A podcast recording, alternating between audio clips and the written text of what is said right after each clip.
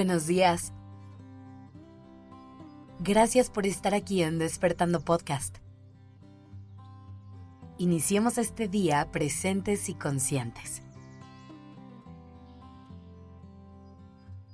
¿Es posible tenerlo todo? Esa parece ser la pregunta que todas las personas en el mundo nos hacemos. No sabemos si es posible tener una carrera exitosa, mantener una vida social activa, cuidar nuestras relaciones familiares y además tener tiempo de cultivar nuestros hobbies y pasatiempos. Y si sí es posible, parece que no tenemos idea de cómo lograrlo. Claro que no es tarea fácil. Lograr un balance entre las distintas áreas de nuestra vida y tener cada una de ellas cuidada es un gran reto al que nos enfrentamos todos los días. Así que vamos a dedicar un momento a pensar en algunas ideas que nos pueden ayudar a hacerlo.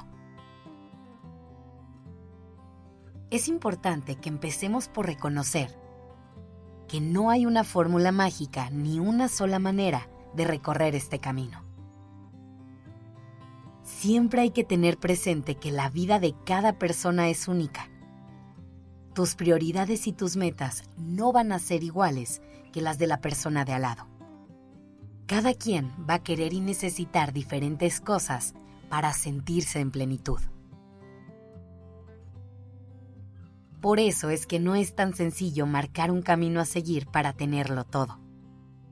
Porque tenerlo todo significa algo distinto para cada quien. Y ese me parece que es un buen punto de partida. Definir qué es ese todo para ti.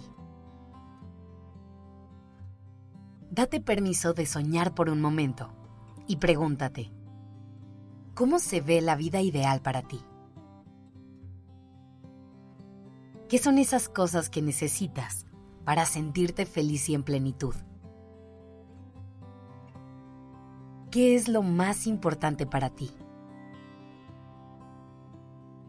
Hay que tener clara cuál es la meta antes de plantear el camino hacia ella.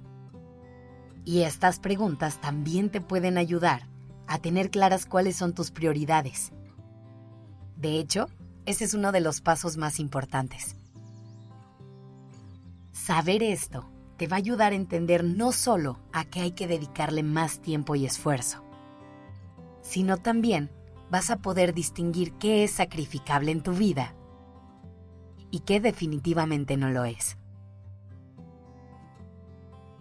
Te voy a explicar cómo se puede ver esto en tu vida diaria. Hay veces en las que un área de nuestra vida toma protagonismo y ocupa la gran mayoría de nuestros recursos. A lo mejor acabas de tener un bebé. Te ascendieron en el trabajo o estás pasando por una crisis dentro de tu relación de pareja. Estas circunstancias harán que el porcentaje de tiempo que normalmente dedicas a esa área de tu vida crezca considerablemente.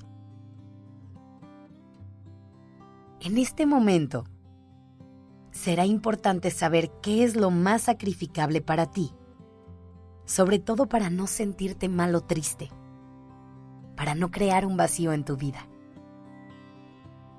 Por ejemplo, puede ser que con la llegada de tu bebé sea importante para ti tener activas tus relaciones más cercanas para sentir su apoyo. Entonces, en ese momento, para lograr un balance, puedes poner en pausa algún otro hobby que tengas. La clave está en irte adaptando a las circunstancias de la vida. Ir sabiendo qué necesitas en cada momento para sentirte feliz, para sentirte en paz y en gratitud con cómo se ve tu vida. Porque más allá de tenerlo todo, se trata de encontrar lo que te haga bien a ti y hacer todos los cambios y ajustes que vayan siendo necesarios. Así que cuando te vuelvas a hacer la pregunta, ¿Se puede tener todo en la vida? No te presiones por lograr tener la vida perfecta. Ocúpate en buscar tu todo. Busca tu versión de felicidad. Que tengas un lindo día.